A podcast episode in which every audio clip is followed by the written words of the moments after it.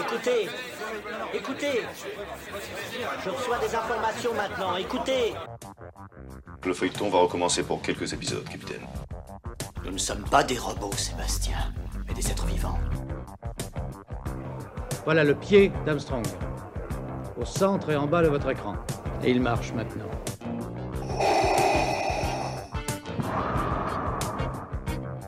On peut dire aujourd'hui que la science-fiction est bel et bien partout. Tu veux dire qu'on est dans un programme informatique Est-ce vraiment si invraisemblable Le dormeur doit se réveiller. Non, c'est de la science-fiction. Bonjour à toutes et à tous, vous écoutez C'est plus que de la SF, le podcast hebdomadaire animé par Lloyd Cherry et produit par ActuSF.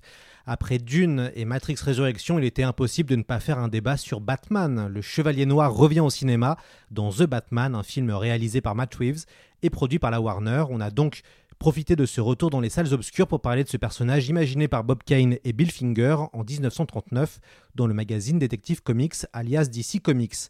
J'ai donc réuni trois super-héros pour répondre à cette question importante.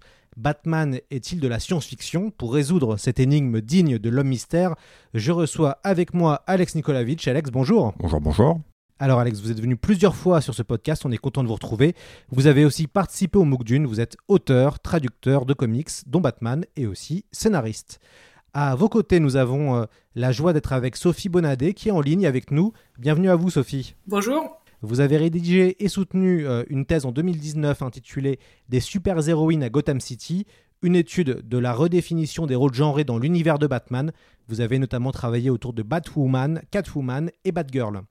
Enfin, nous sommes très heureux d'inviter Arnaud Tomasini, alias Arnaud Kikou. Arnaud, bonjour à vous. Salut. Arnaud est rédacteur en chef de Comics Blog et créateur de l'excellent podcast First Print. Vous êtes un spécialiste de comics et nous aimons beaucoup ce que vous faites. On encourage les auditeurs de C'est plus que de l'ASF à écouter First Print. On est vraiment heureux de vous avoir enfin. Ça faisait longtemps que vous voulez faire des choses ensemble. Merci beaucoup. Alors, avant d'introduire notre émission, nous allons nous mettre dans l'ambiance poisseuse de Gotham City et on va écouter un extrait de la bande-annonce de Batman. La peur est un outil. Cette lumière qui déchire le ciel, ce n'est pas qu'un appel à l'aide. C'est un avertissement.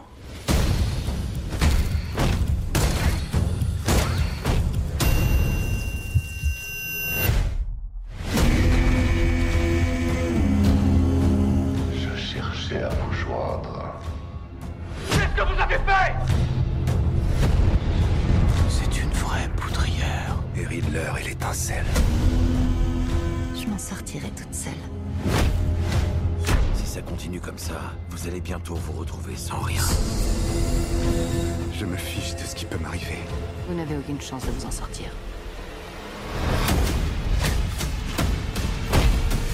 Oh, allez chérie, on se calme. Dis donc, tu mérites ta réputation, toi. On n'est peut-être pas si différents. Qui êtes-vous là-dessous?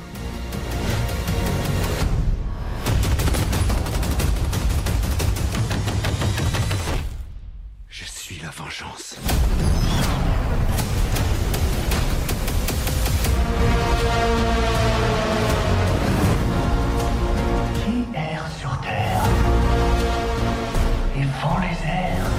Pour mordre la poussière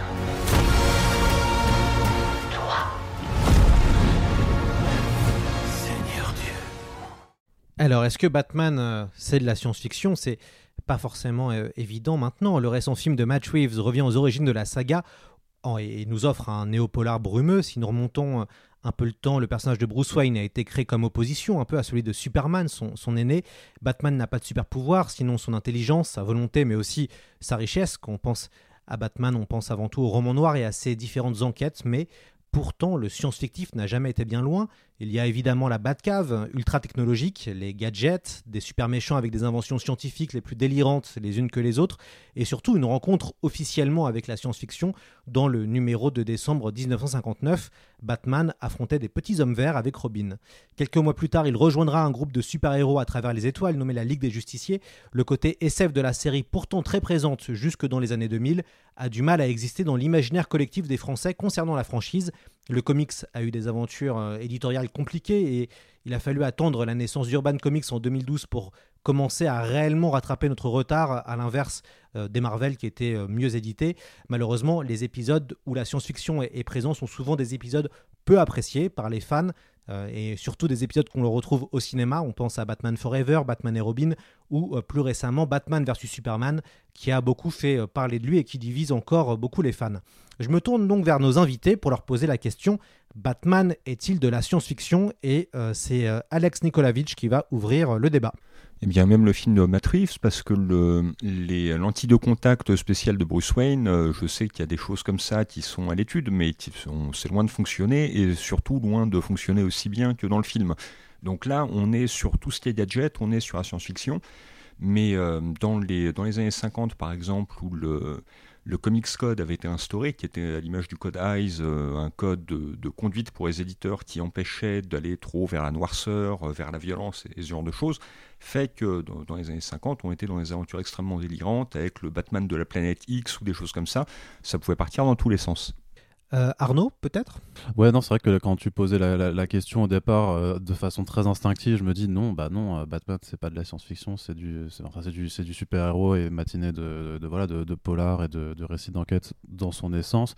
Mais en fait, au-delà même des comics de, du, euh, du Silver Age, en fait, où effectivement, tu as Batman sur d'autres planètes, Batman contre des robots, Batman contre, des extraterrestres, il y a quand même des aspects euh, de, de ce Silver Age et ces éléments de science-fiction qui ont été ensuite réutilisés euh, bien plus tard, notamment par un Grant Morrison, qui, qui, qui remettait en fait dans un contexte plus réaliste ces éléments qui provenaient d'histoires très désuètes. Et moi, je trouve a même un personnage qui s'appelle Batmite, qui est en fait une forme de gnome qui vient d'une cinquième dimension bah, qui est tout à fait legit en fait comme personnage aujourd'hui et qui euh, fait partie des aspects complètement science-fictionnels du personnage. Et de toute façon, Batman, c'est quand même le personnage le plus malléable, je crois, de, de l'univers DC Comics. Tu peux faire tout type de récit avec.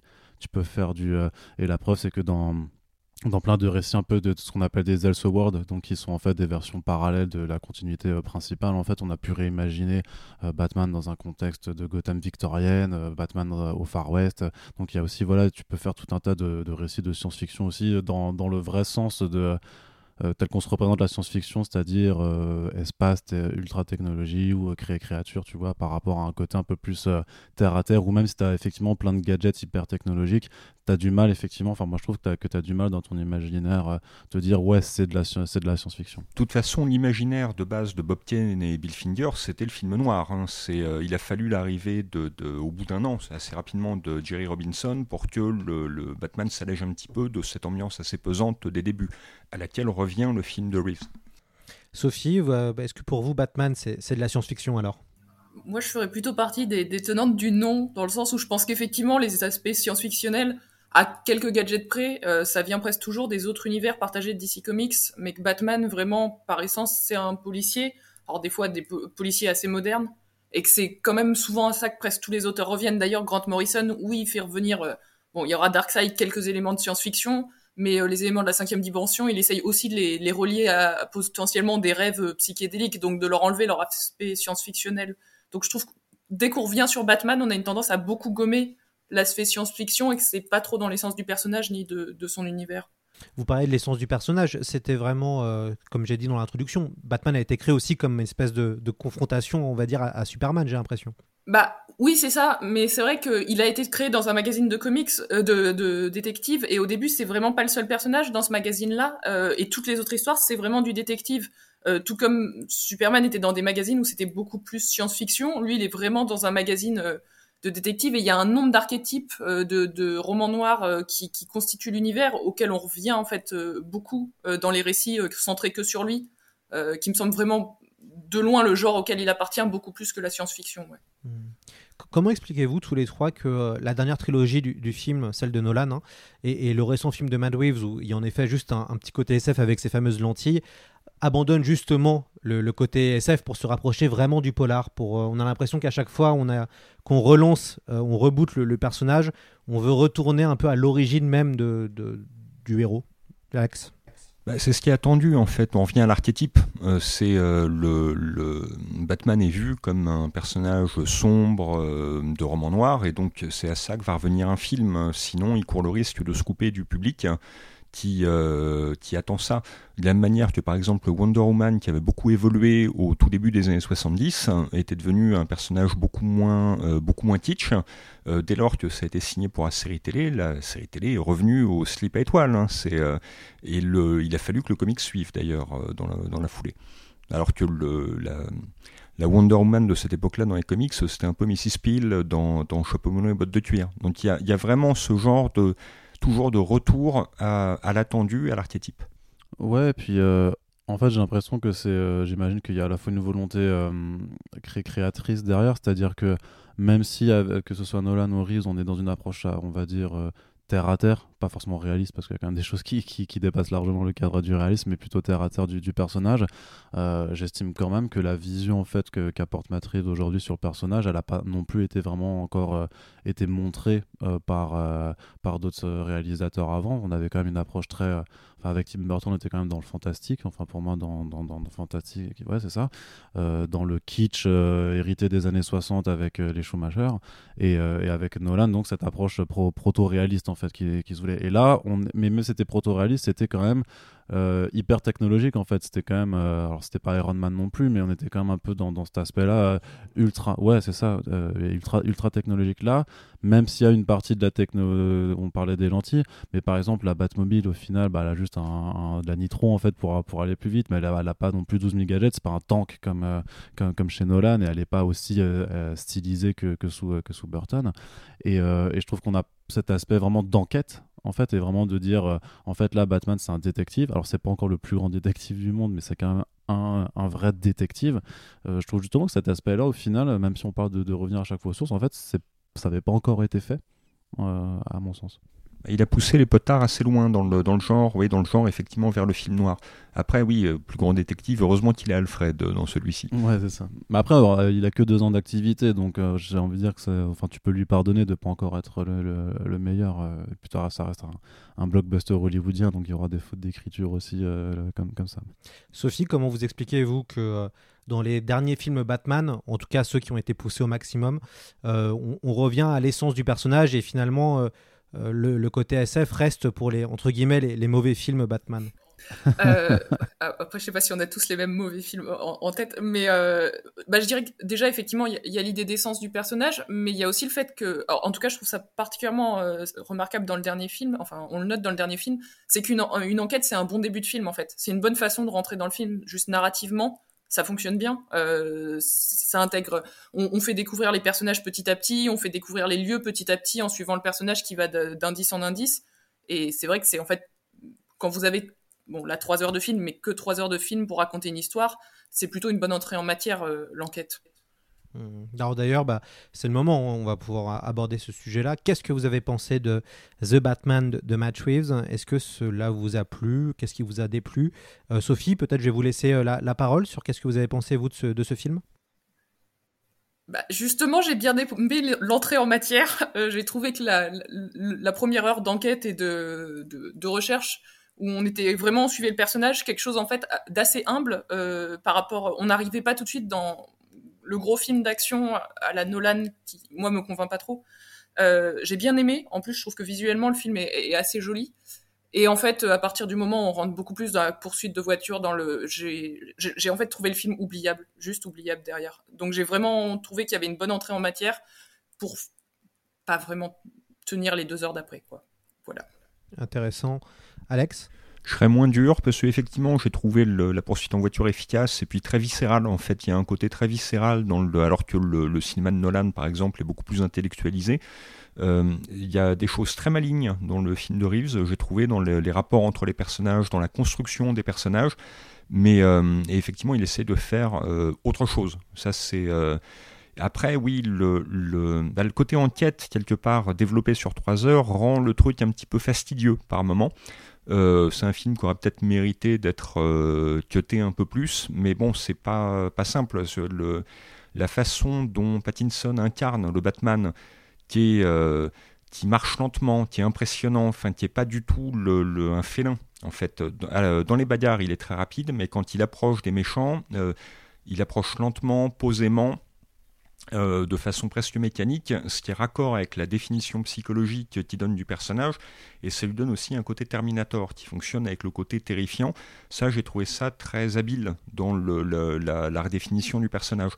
Après, voilà, l'ambiance est très très bien située. Il y a le côté poisseux que j'ai trouvé euh, très très bien, y compris au niveau du sound design. Il pleut tout le temps et on entend les gouttes de pluie tomber sur la cape et le masque de Batman, par exemple. Et ça, c'est très immersif, si je puis dire. Arnaud? Oh, moi, je serais le plus, le, plus jouasse quand même sur leur truc parce que j'ai vraiment euh, passé un très très bon moment et je trouve, enfin, je trouve que c'est excellent en, en vrai. Alors, c'est pas sans défaut et j'arrive à les voir, mais par rapport à d'où enfin bah, c'est vrai que moi j'ai aussi un regard de on va dire d'avoir suivi tout le chantier de production que ça a été. Donc on est quand même parti d'un film à la base qui devait être un spin-off euh, du, Batman présenté par Zack Snyder dans, dans, BVS avec Ben Affleck à la réal euh, et en tant que, Batman dans, le film. Et maintenant on, on, part sur toute autre chose. Le fait que le, juste que le film fasse 3 heures vraiment que Warner ait décidé de laisser euh, un, un, film Batman de 3 heures en salle par rapport aux ingérences de production qu'ils ont pu avoir sur les précédents films d'ici euh, on se rappelle que BVS avait été cuté d'une demi-heure justement pour pouvoir faire plus de séances en fait par jour, euh, donc sur des questions de rentabilité. Donc là, je trouve qu'on a quand même une approche où le studio euh, donne en fait beaucoup plus de liberté à, son réal, parce que surtout c'est un film qui a une gueule. En, fait, vraiment, c'est la, la photographie, elle est incroyable. Enfin, pour moi, je trouve qu'elle est incroyable. Qu'il y a des tas de plans qui, qui sont vraiment beaux à tomber. Il y a une maîtrise de, donc Greg Fraser, ce qui fait sur Greg Fraser, pardon, sur euh, sur euh, sur les lumières, sur ce rouge euh, vraiment ultra ultra vif, l'utilisation des ombres en fait, pas forcément comme un élément de décor, mais même comme un, un élément de narration, en fait. C'est-à-dire que l'entrée en scène, la première entrée en scène de Batman, quand il sort de, de l'espèce de, de, de, couloir, enfin de couloir, voilà, de couloir, enfin moi je trouve que c'est juste hyper bien hyper bien pensé. La, première apparition de la Batmobile aussi qui c'est presque Christine en fait. C'est euh, la voiture qui devient un monstre littéralement de, de cinéma. Je trouve qu'il y a vraiment il y a vraiment énormément de choses qui sont euh, qui sont très très bien rendues. Le fait d'avoir aussi ouais, un, un, chevalier noir qui, qui parfois est mutique mais qu'on va peut-être suivre parfois pendant une minute où il va juste regarder avec une intensité de ouf et rien dire. Et en fait je me, alors je suis conscient que ça pourrait être cuté que ça pourrait rendre que ce serait peut-être plus agréable pour plein de gens que ce soit plus court. Mais en fait c'est depuis quand en fait on prend le temps en fait de juste voir un personnage être et euh, je trouve que c'est voilà c'est peut-être con mais dans le cinéma qui présente des, des, super héros on n'a pas souvent ça parce que sinon il faut aller vite en fait parce qu'il faut faire avancer euh, les choses. Donc moi je trouve que c'est vraiment une bonne chose. Et puis aussi euh, enfin l'acting de façon générale les acteurs sont très bien. Et le score de Michael Giacchino il est incroyable aussi. Le, thème qui a été composé pour Selina Kyle je le trouve absolument absolument génial. Donc moi j'ai que des je suis conscient qu'il y a des défauts aussi des, des, des plot holes tout ça. Il y a une scène qui m'agace particulièrement parce qu'elle renvoie par contre euh, The Batman un modèle en fait de, pro de, de, de, film de studio, alors que tout le reste donne quand même un peu l'apparence plutôt d'un film d'auteur. Donc il y a une scène qui m'a qui m'a énormément dérangé, mais euh, oh bah une scène de, dialogue entre deux personnages euh, vers la fin. Pour pour pas pour pas spoiler. Et mais voilà, sinon j'ai vraiment plein plein de, très bonnes choses à dire. Et je suis vraiment très content que ce film existe parce que ça montre une fois plus. Et, Warner le, le, montre en fait finalement à plusieurs égards, quand avec des films aussi différents que The Suicide Squad ou Joker, qu'en fait tu peux euh, vraiment proposer des styles de films différents et laisser des réalisateurs imprégner leurs envies et leur, leur, leur marque de fabrique sur des personnages qui appartiennent à des énormes corporations qui sont là pour faire de la thune, comme quoi c'est pas incompatible de faire de la thune et aussi de l'art. Ah c'est une très belle proposition sur le personnage. Hein. Effectivement, tu, tu, parlais de l'acting, mais le casting est absolument phénoménal. Euh, ah, flûte, comment s'appelle le, pingouin le, Colin Farrell. Colin Farrell, et je, je me disais, mais je connais cette tête. Et puis quand j'ai tilté, j'étais. Ah oui, il est très très fort dedans, notamment. Il y aura un Oscar à faire pour les maquillages euh, euh là-dessus. est terrible, enfin, euh, il y a vraiment un casting euh, grand luxe. Quoi. Alors à mon tour maintenant de, donner mon avis sur, sur le film. alors ben, j'ai passé un bon moment, je pense que c'est un bon film. je on va dire que moi j'ai eu du mal à rentrer dedans. Euh, à, l'inverse, euh, moi j'ai été convaincu par la dernière heure où je me suis dit ok là j'ai du Batman, j'ai un truc que je voulais. C'est vrai que les, les deux premières heures euh, je trouve ça très bien, je trouve ça très beau. j'ai eu du mal à être immergé parce qu'il faut un, petit temps d'adaptation et, surtout bon moi le côté néo néo-polar à la ou à la Seven, moi je vois vraiment les influences et j'étais un peu dubitatif. Et puis, toute la dernière partie du film, la dernière, la dernière 50 minutes m'a vraiment plu. Et je me suis dit que ça devenait intéressant parce qu'il y avait quand même un espèce de de refonte. Enfin, en tout cas, il y avait une, on va dire un résumé de ces dernières années. Ce qui est intéressant, c'est qu'on voit que les films de Nolan étaient très marqués de leur époque. et, et c'est vrai que je trouve sur toute la question du terrorisme à travers les réseaux sociaux, euh, à travers tout ce qui est développé sur ces questions-là, je les trouve vraiment, vraiment intéressantes. Et, tout le, final, parce que moi, je trouvais que j'avais, j'avais pas ce sentiment d'être, d'être dans un Batman. Je trouvais que c'était assez classique. Et vraiment, le final m'a vraiment convaincu. Et je me suis dit, ah, voilà, j'ai le sentiment euh, d'être dans un Batman, même si on se rend compte que finalement, ils ont synthétisé ce qu'il y avait de mieux. Euh, dans le Tim Burton, donc le côté un peu gothico-fantastique, enfin il y a un, un, côté gothique très fort dans celui-là, et le côté euh, de The Dark Knight, euh, finalement, avec un, on va dire un méchant qui, ressemble un petit peu à un certain degré hein, au, Joker de, de S. Ledger.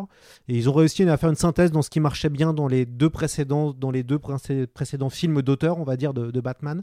Et, j'ai trouvé que la dernière partie, moi, m'a vraiment convaincu. Et je me suis dit, ah, c'est ok, ça y est, on est dans un Batman. Et, j'ai trouvé, euh, j'ai pris vraiment du plaisir vers la fin, alors que tout le début, quand on lit les comics, Batman par exemple, on n'est pas surpris. Euh, et qu'on a été habitué à tout ce qui est polar ces dernières années, on n'est pas du tout surpris aussi. Mais vraiment, la fin, moi, m'a vraiment convaincu et je trouve l'interprétation assez remarquable de, des comédiens. Hein. Il y a... Tout le monde se donne dessus, ouais. Ayant traduit certains des comics qui ont inspiré le scénariste, je me suis spoilé tout seul une partie, une partie des éléments en cours de route. T'as traduit lequel? Bah, notamment Earth One, euh, il y a beaucoup de choses qui sont tirées du Earth One de Geoff Jones. Moi j'ai une question pour, euh, pour vous, euh, Sophie. Est-ce que vous, vous trouvez, vous avez travaillé autour des questions de l'inclusivité dans, dans, dans, Batman, entre autres? Est-ce que vous trouvez que, le, que Batman devient plus inclusif avec les époques? Ou, ou pas forcément? On va dire que c'est toujours plus inclusif que ce de Nolan, mais c'était difficile de faire moins. Là-dessus, on sent qu'il y, y, a une petite volonté, mais c'est pas. Je trouve, je, trouve pas que ce soit très, très, Enfin, on sent que là, il y a une volonté au niveau du casting, mais qui, par contre, euh, c'est pas tellement traité dans le film. Et au final, le rôle qui a été donné à Catwoman me semble. Bah, encore une fois, si on compare à Anne effectivement, on, a toujours plus. Hein. Euh, mais je dirais pas que le film réussit totalement. Sur... Il, il se vautre pas non plus. Euh, à être euh, hyper sexiste ou hyper raciste ou tout ça, il n'y a pas de souci, mais il n'arrive pas non plus à être très inclusif.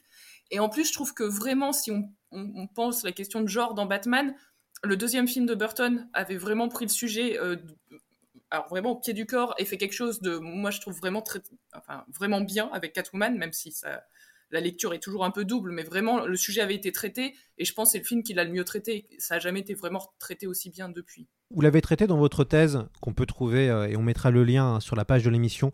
On peut la télécharger et, la lire, et c'est assez intéressant parce que vous, quand même vous retracez le parcours de trois super-héroïnes de, l'univers de Batman. Est-ce que vous avez trouvé qu'avec les décennies, puisque la, franchise a maintenant plus de 80 ans, il y a eu une forme d'amélioration, entre guillemets, il y a eu un, renouvellement sur le, modèle féminin dans Batman? Ah, bah déjà, il y a un renouvellement. Puis en fait, Batman, c'est un des univers euh, de, comic books centrés sur un homme, en fait, où il y a le plus de personnages féminins. Il y a vraiment beaucoup de personnages féminins variés. Euh, très masculo-centré dans le sens où vraiment l'essence de la famille, c'est Batman et Robin. Donc on, est autour de personnages masculins. Mais il y a un nombre de personnages féminins qui, qui, sont apparus dans cet univers. En fait, on, a Catwoman, euh, Batgirl, qui est quand même peut-être plus célèbre aux États-Unis, mais qui est quand même assez connue. Harley Quinn, qui aujourd'hui est quand même devenu extrêmement connu. On a Poison Ivy qui a été dans les dessins animés et dans les comics, c'est en fait un personnage qui est très présent. Donc je trouve que c'est un univers euh, qui est par contre assez riche en figures féminines et souvent des personnages ambigus, euh, certaines des vilaines avec toujours quand on s'intéresse souvent des doubles lectures où il y a des aspects assez sexistes, mais il y a aussi des aspects euh, qui ne le sont pas et en fait c'est surtout qu'elles sont variées et, j'apprécie ça dans cet univers. C'est aussi pour ça que j'ai travaillé dessus. Et pourtant, on a l'impression que quand il s'agit de grandes franchises, euh, finalement, il y a assez peu de. Enfin, les personnages féminins restent des personnages plutôt secondaires dans, dans les grands films Batman. Hein, que ce soit dans toute la saga des, des films, euh, rarement, en tout cas, on voit un personnage euh, féminin, même méchant ou même méchante, prendre la, la, la, première place. On est plutôt dans une figure type une opposition. Batman versus un super méchant, donc ça va être le Joker, le pingouin ou Bane dans Dark Knight Rises. Bah encore l'intérêt du deuxième de Tim Burton, c'est que c'est on s'attend à ce que le film ce soit Batman versus le pingouin, c'est ce qui est annoncé et en fait il y a Catwoman qui débarque dans ce film et qui vient perturber toute la narration du film. Elle a vraiment sa propre ligne narrative et vraiment c'est sa ligne narrative rejoint jamais totalement celle de Batman en fait. Elle, elle traverse le film, elle finit même par choisir sa, propre fin et ça c'était vraiment malin dans, dans le film à l'époque et je dirais que c'est c'est des films sur Batman donc forcément c'est Batman le héros mais c'est vraiment dans ce film là qu'on qu'on a un personnage féminin qui a, qui a, le plus grand intérêt. Quoi. Sur Catwoman, peut-être, hein, messieurs, sur l'adaptation la, versus euh, Matt Reeves, on avait pensé quoi? Elle est interprétée par Zoé Kravitz ça renvoie pas mal à la Catwoman de Frank Miller dans Year One, et ça c'est intéressant. Et puis en utilisant aussi des éléments placés par la suite par Jeff Lubb dans, dans Long Halloween et Dark Victory sur le rapport de Catwoman et Falcone. Et c'est un, un personnage qui est intéressant, qui a sa propre, effectivement, qui a sa propre identité, qui est euh, pas mal dépendante de vraiment une période précise du comics. C'est pas la Catwoman de Brubaker par exemple, enfin euh, ça pourrait le devenir, mais euh, on est vraiment sur des choses, des choses assez marquées dans le comics et ça en fait un beau personnage qui a à mon avis énormément de potentiel pour la suite. Même si il l'écarte à la fin du film potentiellement, on ne sait pas encore s'ils ont des plans très arrêtés pour, pour la suite. Non, bah, tout, tout, ce qui a, tout ce qui marche a vocation à devenir le sujet d'un potentiel spin-off. Il y en a déjà trois qui sont en développement euh, euh, sur le seul film alors que le film vient à peine de sortir. Donc ils sont quand même, enfin on reste quand même dans un univers de marques, euh, de marques à exploiter. Et à l'heure des, des, plateformes de streaming, ce serait très bête de pas en profiter pour, pour essayer de maximiser les profits autour de, choses qui ont fonctionné. Donc bien entendu, il faut voir dans quelle mesure le film fonctionne.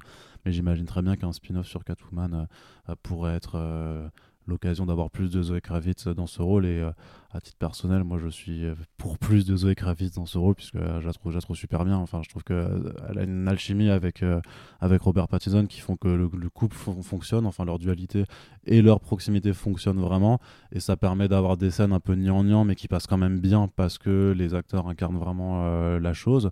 Mais justement, je vais demander à, Sophie parce qu'à la fin, ce que disait Alex, c'est que euh, Catwoman disparaît grosso modo du, du film et elle a aussi tracé, tracé sa route et fait son propre choix ou si tu trouves que c'est quand même différent de, la, de, de, ce que faisait Michelle Pfeiffer de son personnage dans, dans Returns?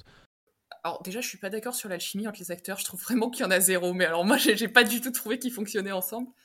Mais bah en fait, elle, elle, est un peu en train de faire des choses, mais elle fait presque tout hors champ. En fait, elle, elle, elle vient en disant qu'elle veut venger son ami, mais en fait, les seuls moments où elle agit, elle est en train de faire quelque chose pour Batman, et après, il la recroise, mais en fait, on la suit jamais euh, dans sa propre ligne narrative. Ce qui est pas, pour le coup, pas vrai dans le film de, Burton, où on suit par moments euh, Selina Kyle dans sa ligne, on la suit rentrer chez elle, on la suit dans sa transformation, on la suit avec le pingouin dans des scènes où Batman n'est pas là. Là, non, elle n'a pas vraiment de ligne narrative propre dans le film. Elle réapparaît dans celle de. On sait qu'il lui arrive des choses en dehors, mais on le sait parce qu'elle recroise, parce qu'elle recroise Batman en fait. Arnaud, euh, vous suivez très bien l'actualité des, comics. Est-ce que vous pensez qu'un jour il serait possible d'avoir un Batman vraiment full euh, science-fiction, euh, où on assume le côté SF plus que Batman versus Superman, qui est, on va dire, un constat assez biaisé, hein, qui est une proposition assez biaisée, qui est aussi propre à un comics?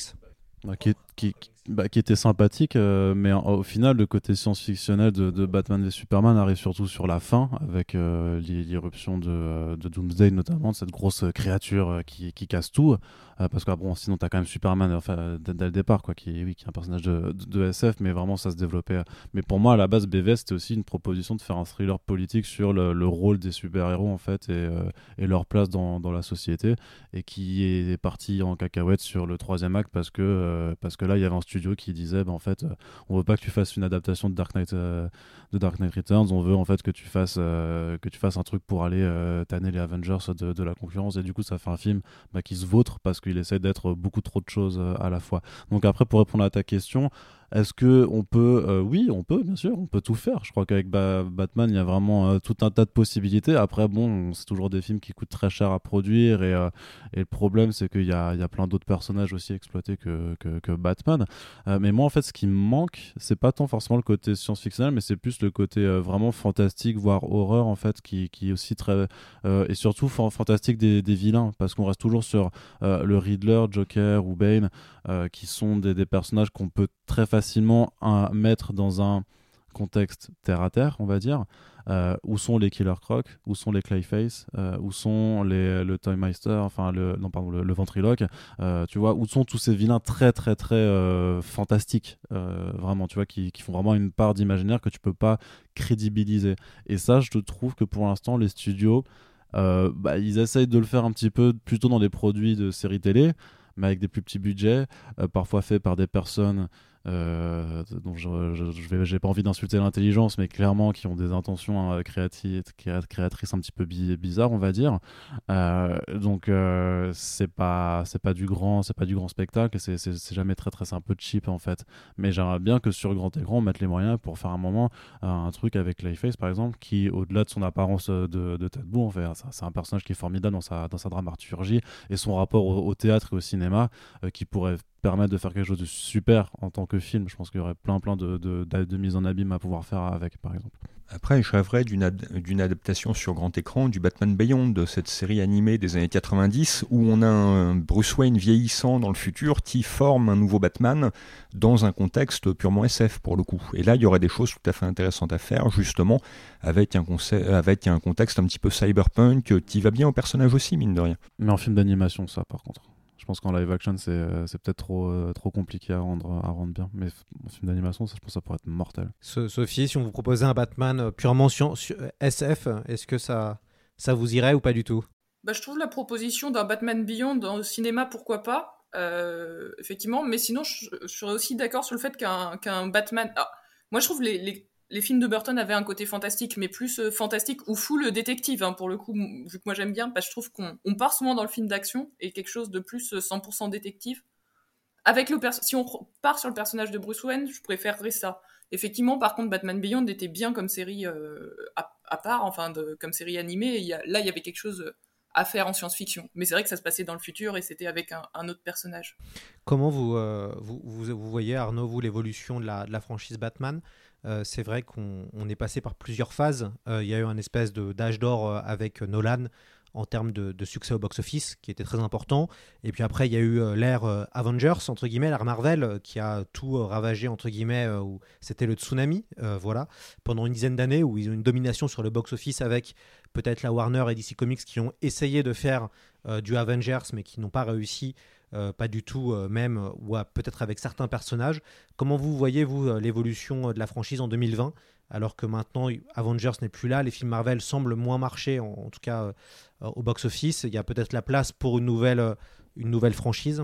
En, 2022, du coup, quand même. En 2022, pardon. oui, enfin, je 2020, je pensais à la décennie 2020. Ouais, d'accord. Est-ce que les, années ne comptent pas, puisque le, Covid a tout annulé, mais, mais, quand même.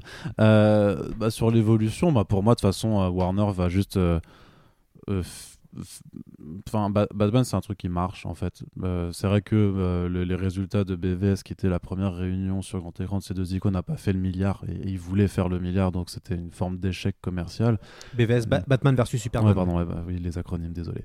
Euh, mais par contre, les, les, les, films Batman, pour moi, font, en fait, c'est une, une licence qui fonctionne par elle-même. Je veux dire, on sait que même en termes de comics, ça se vend. Chez DC, ça reste toujours quelque chose qui se vend. Ils sortent même parfois 10 titres Batman sur une même semaine. Et ils se vendent tous quand même dans des proportions relativement très honnêtes, si ce n'est ils se vendent très bien. En France, euh, on sait que Batman drive énormément de ventes aussi chez Urban Comics. Donc euh, pour moi, la franchise, elle va continuer. C'est juste de voir dans quelle orientation. On sait déjà que Reeves discute d'un deuxième film. De toute façon, je vois pas comment on pourrait ne pas faire au moins un second film euh, vu ce qu'il présentait dans la conclusion de, The Batman. C'est pas pour moi c'est pas un film en standalone du tout parce qu'il appelle beaucoup trop à, une suite euh, narrative.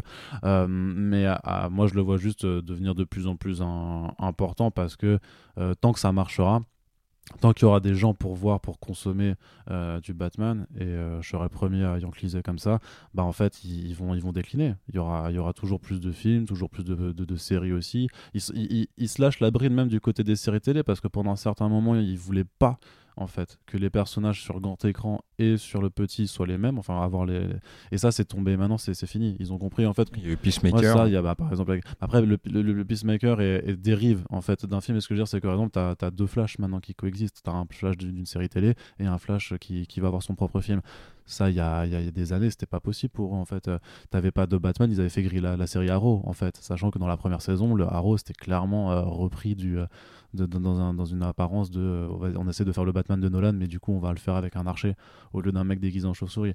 Aujourd'hui, on, va pouvoir avoir sur petit écran euh, du, Batman. Ils l'ont fait. Ils sont toujours un peu timides, mais dans la série Titans, on a vu un Batman vraiment en costume. Au final, le final de la série Gotham a, eu droit à son plan avec un vrai, avec un vrai Batman.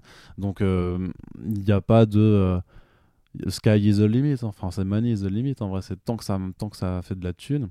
Bah, on va continuer à en, à en produire. L'important, c'est juste de savoir. Enfin, pour moi, ce qui est important, c'est juste qu'on fasse des produits de qualité si on fait des The Batman, euh, si on fait des, euh, euh, équivalents de séries à la Peacemaker dans, cet univers-là, c'est parce que la série Gotham, qui pourrait être une adaptation de Gotham Central par exemple, moi je l'attends beaucoup, vraiment, vraiment.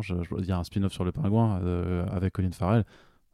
Clairement, si c'est le même niveau d'acting et de production, je le veux. Et sur tous les autres supports, tant qu'on fait des bonnes BD, des, jeux de Batman, à la Batman Arkham aussi, bah, continuer d'exploiter, tant que ça fait des bons produits. Est-ce que vous ne pensez pas que la force de, Batman, c'est justement d'arriver, en tout cas dans les dernières productions, et, je pense à, celle de Matt Reeves, ou même celle de Nolan, c'est d'arriver à parler de maintenant. Euh, c'est d'arriver à quand même, à un certain niveau, dénoncer ou euh, à utiliser des événements, euh, des, événements qui se sont, qui se sont passés dans l'actualité à travers une fiction. le Dark Knight de, de, Nolan en parlait très bien avec notamment cette, cette, technologie qui permettait de pouvoir écouter tout le monde sur son portable, son téléphone portable.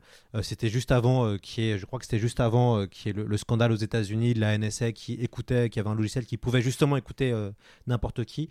là, dans, le, dans The Batman de, de Matt Reeves, on a forcément des images avec un, espèce d'action terroriste qui fait évidemment penser à ce qu'on a vécu euh, euh, en, France. Est-ce que la force de Batman, c'est d'arriver à intégrer aussi des éléments comme ça dans sa, dans sa narration qui permet quand même de réfléchir euh, autour de la société actuelle? Euh, peut-être Alex bah, C'est la modernité du concept. Hein. Il a toujours été euh, dans son époque. Il y a effectivement le, côté réseaux sociaux qui a été traité aussi dans la seconde saison de The Boys, où le, personnage de Stormfront disait Mais t'as pas besoin que 30, euh, que 30 millions de personnes t'aiment. Il te suit 5 millions de personnes bien énervées avec un accès à Internet. Bah voilà, on est, on est dans ce. On est dans cet esprit-là avec le, fonctionnement du Riddler qui pour le coup est pas du tout suivi les comics. Et là ils sont écartés du personnage pour faire une, pour faire une nouvelle proposition sur le personnage.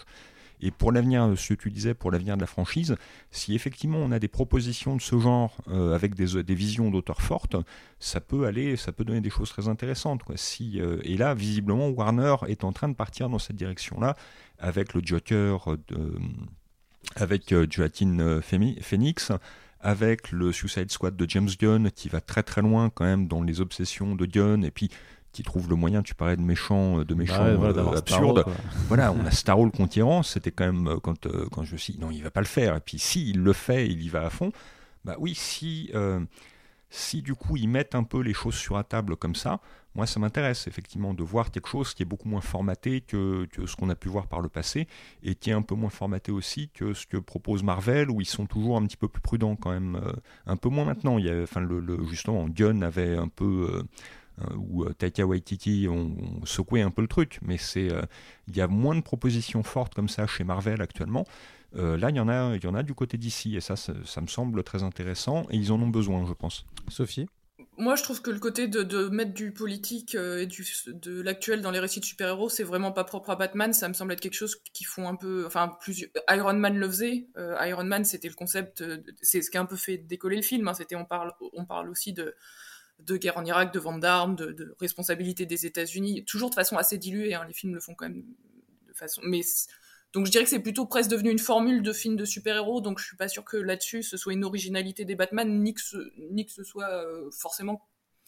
Là, moi en tant que spectatrice, quelque chose qui qui me plaît tant que ça, parce que je trouve que c'est toujours des sujets où, comme on, veut les traiter, on va, ils vont quand même être traités toujours de façon assez légère, euh, sans forcément euh, avoir. Bon, un discours très poussé là-dessus.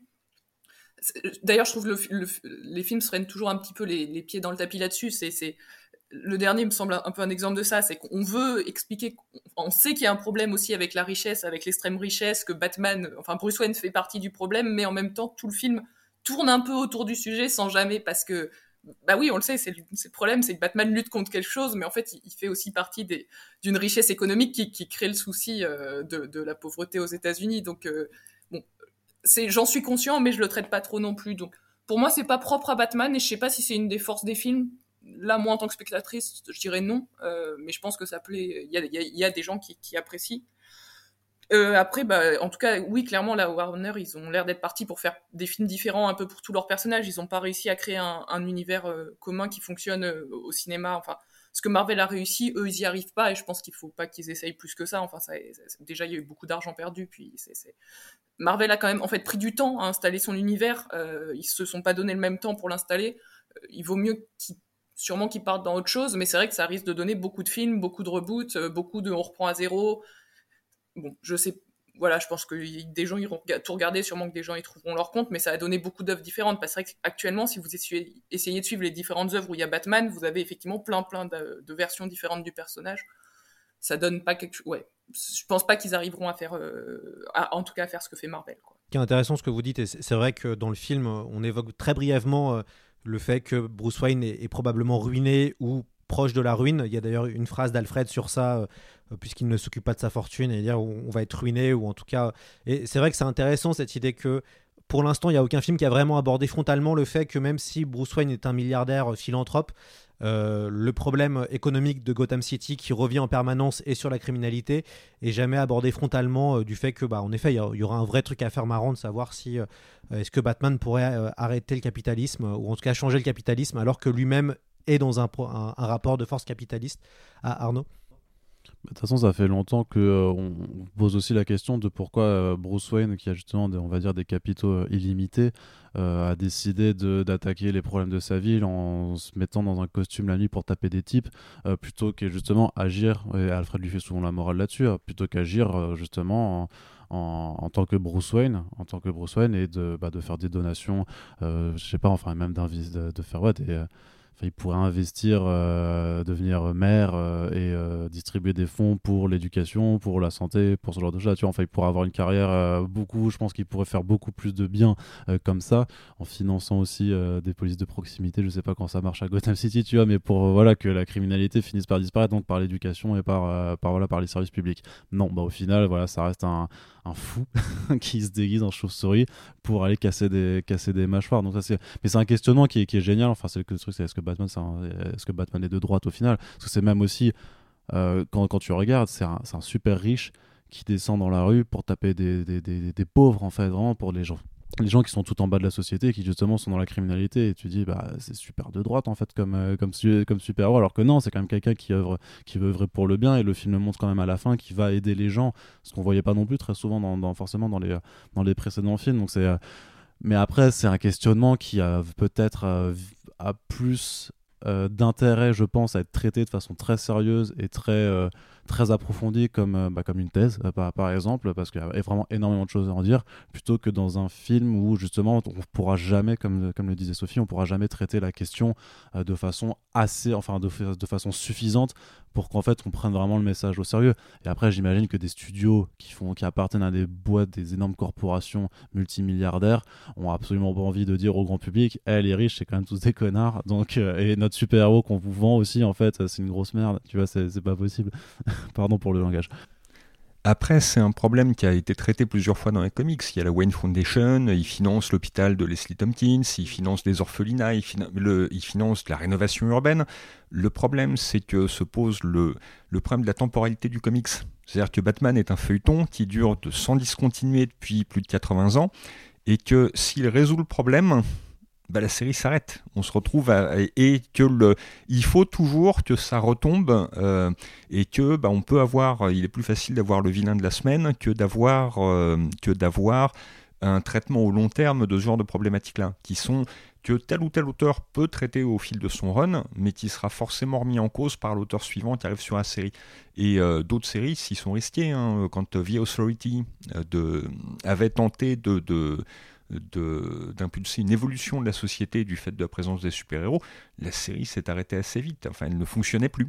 Euh, parce qu'on perdait ce côté, bah oui, euh, on achète aussi le comics pour avoir la bagarre de la semaine. Donc c'est le, c'est un problème qui est lié, enfin c'est macluanien, hein, le média et le message, bah, la forme comics euh, empêche de traiter à fond ce genre de choses.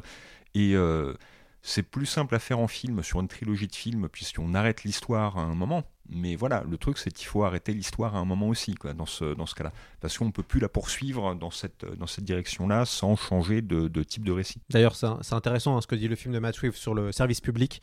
Euh, quasiment tout le monde est corrompu, inefficacité, et c'est vrai qu'il y a tout un côté où, bah, en effet, Bruce Wayne qui incarne le, le privé, euh, entre guillemets, euh, apporte la lumière et, et, va, sauver, va, va, sauver les gens directement. mais ce qui, est, ce qui est assez fascinant avec Batman, et vous l'avez très bien dit, c'est que c'est un personnage qui s'est toujours renouvelé. Euh, et c'est un des rares personnages, entre guillemets, à toujours réussi à, avoir se, à se renouveler et qui a une véritable sympathie. Euh, c'est vrai que quand on demande aux gens quel est votre super-héros préféré, et eh ben il y en a deux qui ressortent à chaque fois, c'est Batman et Spider-Man. Euh, D'ailleurs, c'est pas étonnant que le dernier Spider-Man a cartonné au, bah, cartonné au box-office. le Batman est en train de cartonner au box-office, 200 000 entrées, 250 000 entrées dès le premier jour. donc meilleur démarrage de l'année 2022 pour l'instant pour la, Warner. Euh, comment vous expliquez, vous, l'amour du personnage euh, et le fait que euh, on préfère Batman aux, autres super-héros, Arnaud? Bah, c'est le plus facile, c'est le personnage auquel c'est le plus facile de s'identifier par rapport à, plein de personnages d'ici qui ont un peu été, qui ont des icônes de, Dieu, en fait, de stature divine. Superman, c'est quand même, c'est Jésus presque. Hein. Wonder Woman, c'est une déesse aussi. Alors que Batman, ben, euh, qui n'est pas milliardaire parmi nous, euh, qui n'a pas eu ses parents assassinés dans une rue, voilà, ça nous est tous arrivé, c'est très simple de s'identifier, mais blague à part, on n'a pas de pouvoir comme lui, euh, on, se dit que voilà, on pourrait tous aller faire, aller à la salle et faire des entraînements d'arts de, d'arts martiaux et, de, faire plein d'études pour devenir très intelligent. C'est pas alors il y a le, problème de l'argent, mais devenir Batman, au final, c'est quand même relativement accessible par rapport, par rapport à d'autres personnages. Puis à ce côté, Enfin, Batman a le meilleur univers, il a les meilleurs super vilains, il a les meilleures héroïnes aussi à côté. Il a, il a tout un, tout un, tout un panel de personnages en fait qui est, génial. Il y a sa malléabilité aussi qui permet d'avoir plein de types de récits parce qu'on peut faire du Batman policier, mais du Batman dans l'horreur, du Batman de science-fiction, euh, du Batman euh, même de la romance au final. Tu peux, tu peux aussi le, faire comme ça. Donc je pense qu'il y a, mais il y a vraiment aussi une forme de, de, rapport à soi du euh, bah, on a tous été meurtris quelque part. Alors heureusement, on n'a pas tous nos parents flingués devant nos yeux, mais on a tous une, blessure dans laquelle on se dirait très bien qu'on pourrait la canaliser dans un effort en mettant un costume et en allant alors sauver des gens pour, pour justement faire quelque chose de, bien de nos blessures. Et je pense que c'est pour ça que ça, que parle à beaucoup de monde. Hein, le, Joker dans le film de Burton euh, euh, résumait ça très bien. Il fait pourquoi c'est lui qui a les plus beaux jouets? Et il, était absolument outré du truc et il voulait les mêmes. Et il y a ce côté aussi, cette petite jalousie. On se dit voilà, on pourrait être Batman, enfin on pourrait avoir ces jouets-là si on s'en donnait les, euh, si, on en avait les moyens. Il y a ce côté-là où il y a un côté fantasme qui est beaucoup plus facile, enfin qui est beaucoup plus direct, mettons qu'avec, je sais pas, le Martian Manhunter ou des personnages comme ça. Quoi. Sophie, euh, pourquoi Batman plaît plus que les autres? Bah, Moi, je dirais qu'il y a le côté. Alors, plus qu'identification, mais peut-être torturé du personnage. Personne n'aime les Boy Scouts, genre Superman, mais par contre, le côté euh, torturé de, Batman où il n'y a rien qui va, enfin, ça ne va pas, le personnage ne va pas bien, s'appeler. Et je pense aussi, il y, a le fait que juste à travers 80 ans, il, y a eu beaucoup d'œuvres hyper iconique en fait avec le personnage. Il y a eu la série télé dans les années 60 qui a été rattachée à lui. Il y a les films de Burton, il y a des comics, des très bons comics, Batman. Donc en fait, il a été nourri pendant 80 ans de certaines œuvres vraiment très fortes. Parce que The Dark Knight Returns, euh, il y a beaucoup d'œuvres en fait qui l'ont fait vivre et qui fait que bah, les gens le rattachent aussi à des œuvres qu'ils ont aimées euh, vraiment et des œuvres assez fortes, euh, qui pour certaines avaient des directions artistiques assez fortes et que ça fait que c'est un personnage qui existe vraiment dans un imaginaire collectif euh, aussi rattaché à tout ça. Je pense vraiment qu'il y, a une construction à travers le temps euh, qui fait qu'aujourd'hui, je, je, suis pas sûr que sans les films de Burton, je suis pas sûr que sans les comics des années 80-90, euh, ce serait peut-être un personnage qui soit bah, celui qu'on préfère aujourd'hui. Mais il a été créé à travers le temps dans, dans beaucoup d'œuvres différentes. Je pense que ça joue beaucoup aussi. Vous évoquez dans votre thèse la question de l'homosexualité à travers DC Comics. Euh, peut-être vous pouvez un peu, euh, un peu en parler, puisqu'il y a eu une, récente polémique, euh, Arnaud pourra aussi en parler, autour de, l'homosexualité présumée d'un des, des personnages de Superman, hein, d'ailleurs. En fait, on a deux, c'est enfin c'est de la bisexualité pour euh, bah, le fils de Superman, mais même pour Tim Drake en fait, qui est bah, le troisième Robin historique dans l'histoire, euh, dont on a effectivement appris que en fait, bah, il aime bien aussi les garçons autant que les filles. Et, euh, Sophie, vous parlez de l'homosexualité à travers, enfin via DC Comics. Est-ce que vous pouvez un peu nous, nous dire sur l'ouverture ou pas de la de l'éditeur sur ces questions-là? Bah, pff, euh, L'éditeur aujourd'hui, je crois que là-dessus c'est comme Marvel, c'est plutôt une, une idée effectivement d'inclusivité et d'avoir des personnages homosexuels. euh, Ça y est, ils ont, ils ont passé le cap d'assumer que des personnages soient homosexuels. euh, même, alors on a eu le premier pas qui a été de créer des personnages homosexuels dans les années 2000-2010, quoi, et maintenant de bisexualiser, homosexualiser des personnages préexistants euh, comme Tim Drake, effectivement.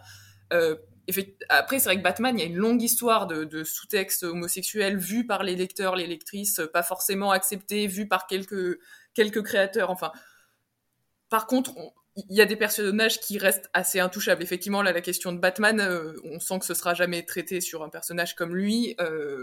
Ça sera jamais traité chez le premier Robin non plus. Dick Grayson, on sent qu'il y a, un passé justement de, questions qui veulent, veulent pas être traitées là-dessus.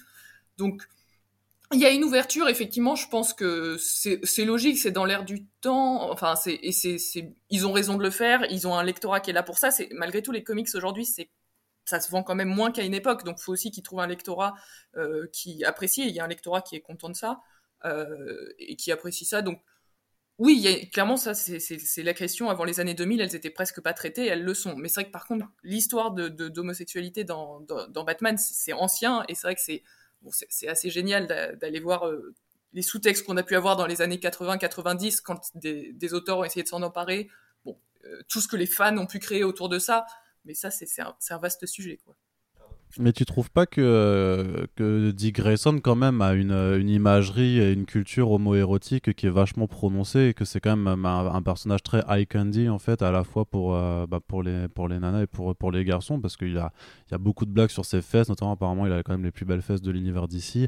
il y a, note- sur la dernière série en cours, ils font pas.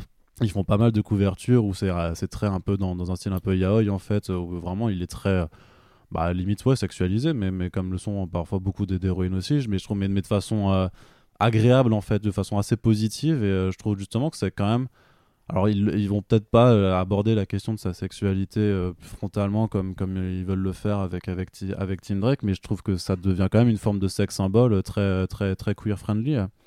Clairement, il y a un truc très queer fri- friendly autour de lui. Il y a euh, un imaginaire qui développe autour de lui, mais je pense qu'effectivement, ils vont, ils s'arrêteront là euh, parce que parce qu'il y a passé de, questions des fans autour de ou de, de sous-textes. Bah, ça a commencé avec, enfin, dans les années 50 hein, avec les campagnes d'opinion où on a accusé donc de on a parlé qu'on l'avait accusé d'homosexualité, Batman, mais en fait on l'accusait de pédophilie en fait à cette époque-là parce que Robin Surtout, avait quand euh, même bah, il dormait dans, le- dans la même chambre Ouais, ouais. voilà.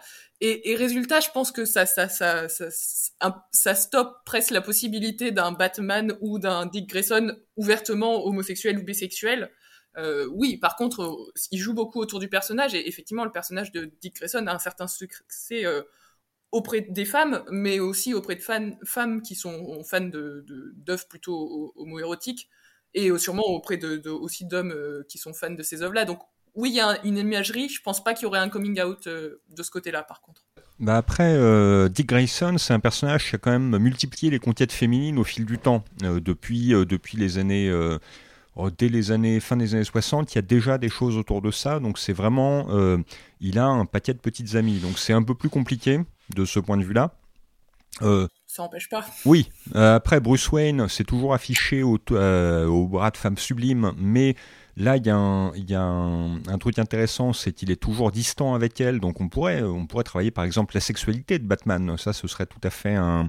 Puisque la seule fois où euh, on a preuve absolue qu'il est, qu'il est, qu'il était au bout, c'était avec Talia Ghul et dans des circonstances très particulières. Donc le, personnage de Batman pourrait être amené vers, une forme d'asexualité. Euh, Dick Grayson, ça me semble un peu plus compliqué pour, euh, pour toutes ces raisons-là. Après, effectivement, dès le Seduction of the, Innocent de, Frédéric Vertam, donc au début des années 50, oui, il y a, un chapitre terrible où il explique que le, le, manoir Wayne avec Alfred, Bruce et euh, Dick, c'est vraiment un rêve humide, je crois que c'est le terme qu'il emploie, un rêve humide homosexuel, ouais. et puis avec en plus les preuves qu'à l'époque Bruce Wayne fumait la pipe et portait la robe de chambre dans le manoir, et ça c'était le, c'était la preuve absolue, enfin le, le smoking gun pour Vertam à ce niveau-là. Bon, après, il expliquait aussi tout le sous-texte euh, lesbien dans Wonder Woman, qui pour le coup était beaucoup plus assumé, je crois, de la part de Marston. Mais euh, alors que Bob Tien, le, quand, euh, quand ces choses-là ont été évoquées auprès de Bob Tien, Bob Tien était outré qu'on puisse voir ce genre de choses-là. Bon, après, Bob Tien est quelqu'un qui ne comprenait pas sa propre création. Et pour cause, tu as cité au départ Bill Finger comme co-créateur, et le gros du travail de création du personnage et de compréhension du personnage était de, Bill Finger, qui a été, euh, c'est un travail qui a été reconnu qu'il y a quelques années seulement. Il y a, une 2015, enfin, c'était connu des spécialistes depuis beaucoup plus longtemps. Mais bon, il y a cette anecdote où, euh, enfin, il y a plusieurs anecdotes sur Bob Kane, mais par exemple, il y avait une, un panel à la convention de San Diego où euh, Denis O'Neill, qui a été très longtemps euh, auteur de Batman et éditeur sur Batman, il discutait donc de l'évolution de la série. Et à un moment, quelqu'un lève la main en disant et par rapport à Bob Kane, enfin, quelqu'un pose une question sur Bob Kane. Et euh, Denis O'Neill répond euh, quelque chose du genre oui non mais là on avait on passait un bon moment ce serait dommage de parler de choses désagréables. Euh, et il y a ce côté enfin le, mmh, mmh, mmh, toutes les interviews que j'ai eues de Bob Kane par exemple. Il y en avait une très drôle sur le Dark Knight le Dark Knight Returns de Frank Miller où Bob Kane ne comprenait absolument pas quand on disait oui c'est une espèce de retour aux sources et Bob Kane ne comprenait absolument pas ce qu'on voulait dire. C'était il était absolument gêné par le, le Dark Knight de Miller. Donc c'est c'est un petit peu compliqué du coup de voir la vie des créateurs après sur, sur Dick Grayson.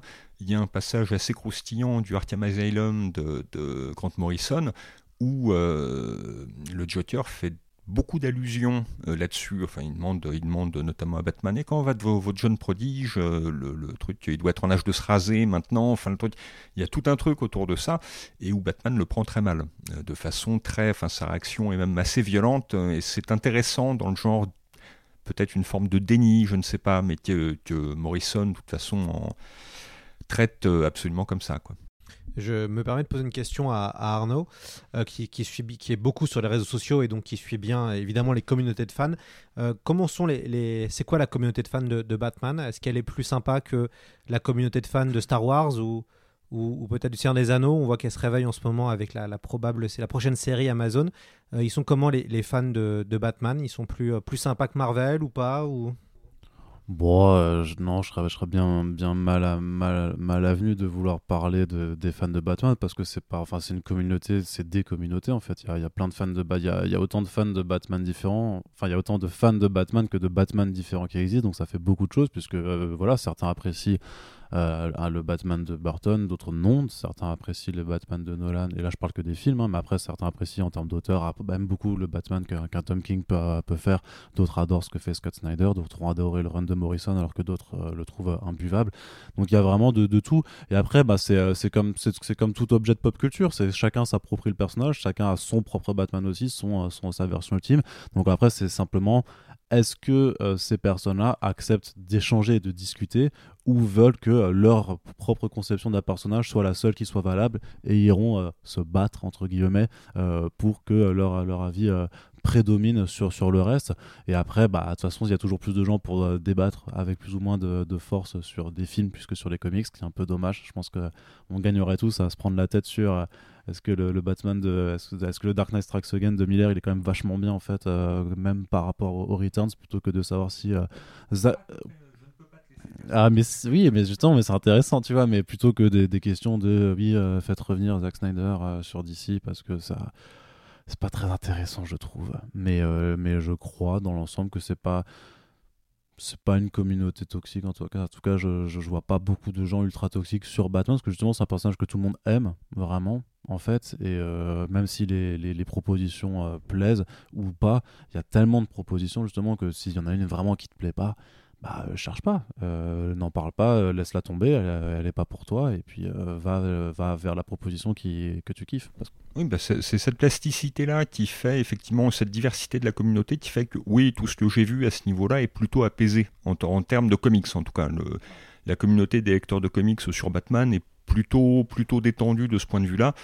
Euh, j'ai rarement vu des, des, arguments qui partaient vraiment. Euh, c'est pas le genre de choses qu'on a pu voir euh, autour justement des films où là les gens sont plus facilement remontés et peut-être parce qu'ils ont moins de bagages. C'est-à-dire qu'effectivement, bah, le truc, ouais, quand le, Batman de Scott Snyder est arrivé, moi je trouvais qu'il avait pour lui les dessins de Capullo, mais que bon, si Snyder savait finir une histoire, ce serait mieux. ce genre de choses, quoi. mais et je trouve que Snyder fait des propositions très intéressantes au fil de son run. Et d'autres auteurs comme ça, bon, par exemple, Tom King m'est un peu tombé des mains, mais je suis pas allé très loin, justement.